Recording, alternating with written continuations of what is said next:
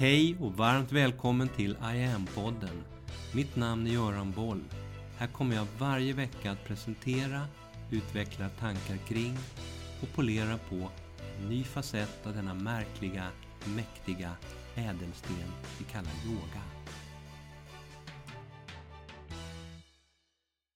Man brukar säga att det finns ett antal centrala frågor som människan i alla tider har ställt sig. Vem är jag? Var kommer jag ifrån? Vad gör jag här? Vart är jag på väg? Och vad händer sen? Ja, vem är du egentligen? Har du ens någon aning?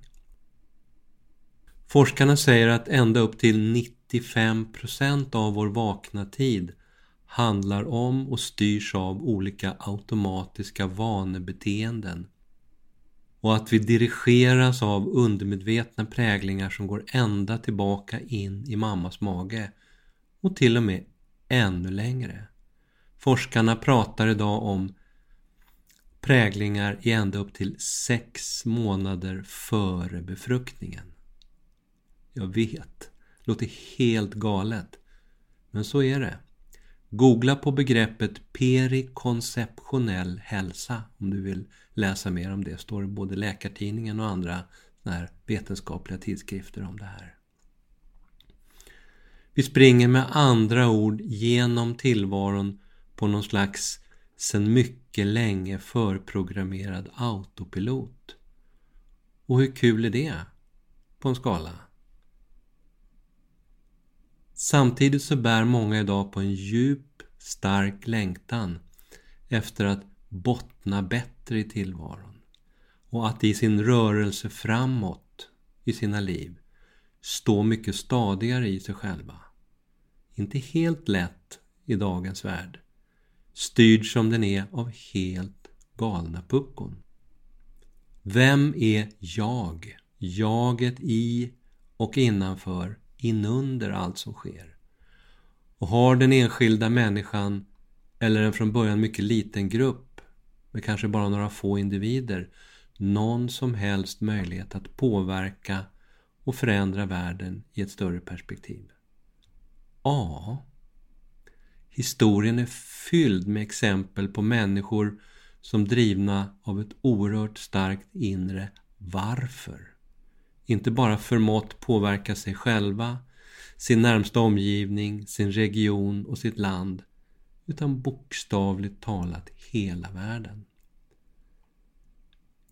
Gandhi, Einstein, Steve Jobs, den lilla grupp som vi kallar kvantfysikens fäder för hundra år sedan, bröderna Wright, Martin Luther King med flera. Det här är hyfsat moderna exempel på hur ett starkt, underliggande varför kunnat påverka globalt. Genom historien så finns det sedan många fler exempel. När till exempel Buddha, Konfucius och Sokrates, som det finns en fin liten serie om på Netflix, Den antika världens genier heter den. När de för cirka två och ett halvt tusen år sedan, var och en på sitt håll, svarade upp mot olika underliggande behov som då fanns i världen, när de klarsynt kom med sina ifrågasättanden av dåtidens normer, med sina budskap om eget ansvar, medvetenhet och så vidare, så bidrog de tydligt till att förändra världen i nya riktningar. Och nu står vi där, mänskligheten, igen, med ett antal mycket konkreta behov vid en väldigt tydlig vägkorsning. Där vägen rakt fram rätt så övertydligt leder oss käpprätt åt helvete.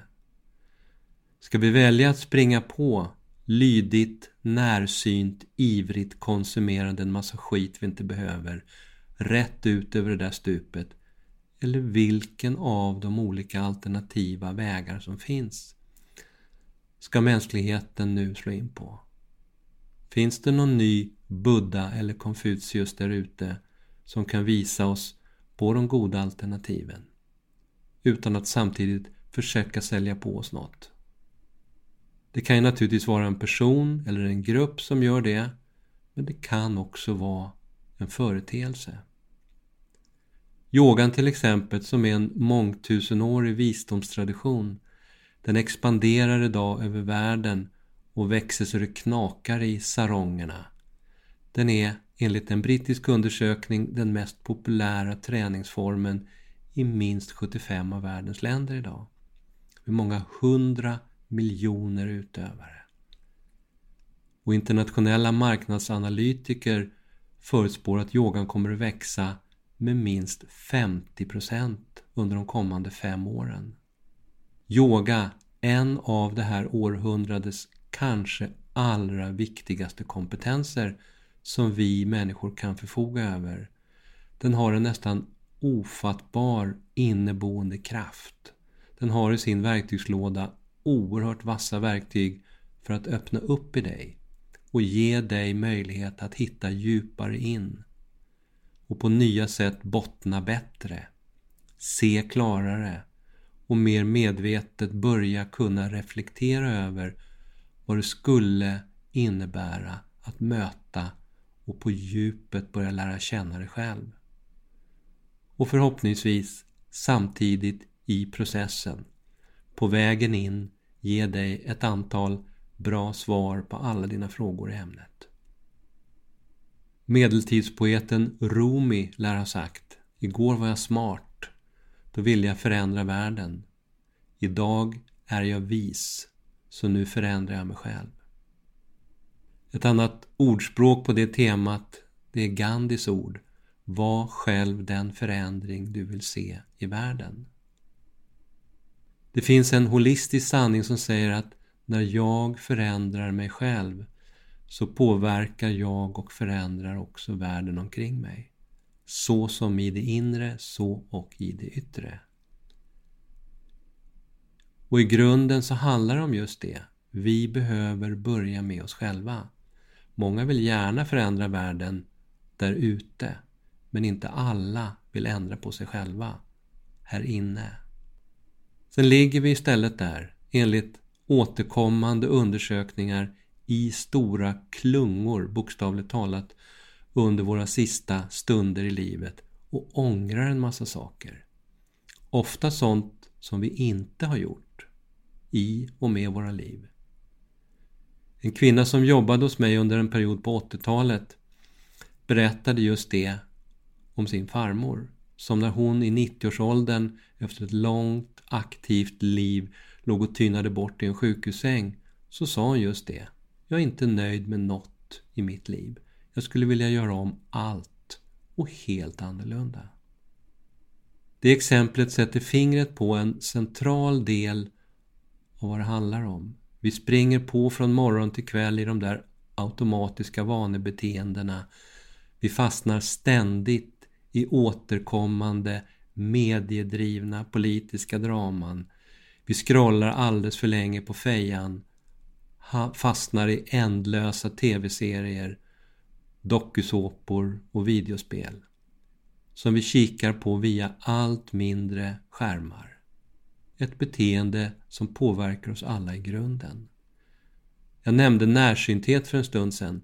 Allt skärmtittande har lett till att vi idag befinner oss mitt i en global närsynthetsepidemi. Forskarna räknar med att halva jordens befolkning kommer vara närsynt före tjugo femtio. Halva jordens befolkning, över fyra miljarder människor, ser inte längre än näsan räcker. Det är en fördubbling sedan tjugo tio. Siffrorna i Sverige ser likadana ut, och i Kina är redan nittio procent av alla tonåringar och unga vuxna närsynta. Det är inte lätt att lyfta blicken då och se hela verkligheten klart för sig. Det mesta blir tvärtom både rätt suddigt och rätt otydligt i tillvaron. Hur skulle du vilja förändra världen? Du kan förändra den. Genom att börja skala bort saker och ting som andra tutat in i dig. Börja med att lyfta blicken från den där skärmen. Gör lite ögonyoga och blicka sedan nyfiket både mot den yttre och den inre horisonten. Reflektera en stund över vad du i slutet nöjt vill kunna ligga där och tänka tillbaka på i ditt liv. För min del finns det ett ordstäv som jag verkligen älskar. På svenska lyder det ungefär: min målsättning är att skapa ett liv och en tillvaro för mig själv som jag inte behöver ta semester ifrån. Och precis nu, när jag säger de här orden, så tittar min katt Tao lite undrande på mig. Och så säger han: det där är ju precis det jag som varande hans första assistent redan har. Ett liv som jag inte behöver och definitivt inte kommer att få någon semester ifrån. Så fixa lådan istället nu, Husse, den dignar. Rappa på lite. Så, vi får med andra ord se om vi hörs nästa vecka. Hej och hå från Saltgruvan. Mitt namn är Göran Boll. Det var jag som skapade Medioga och grundade Medioga-institutet. Sedan nittiotalet och framåt har jag introducerat yoga i näringslivet, in i svensk forskning och in i den svenska hälso- och sjukvården, där Sverige idag är världsledande på yoga direkt för patienter. Framtiden för mig handlar om I am. Yoga för medvetenhet och hälsa.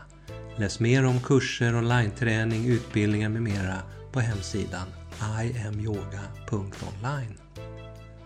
Följ oss gärna på sociala medier, och tycker du om de här poddarna så tar jag tacksamt emot om du vill gå in på iTunes, Spotify och där poddar finns och ge mig ett betyg så vi blir fler som hittar in i yogans värld. Tack för att du lyssnar och delar.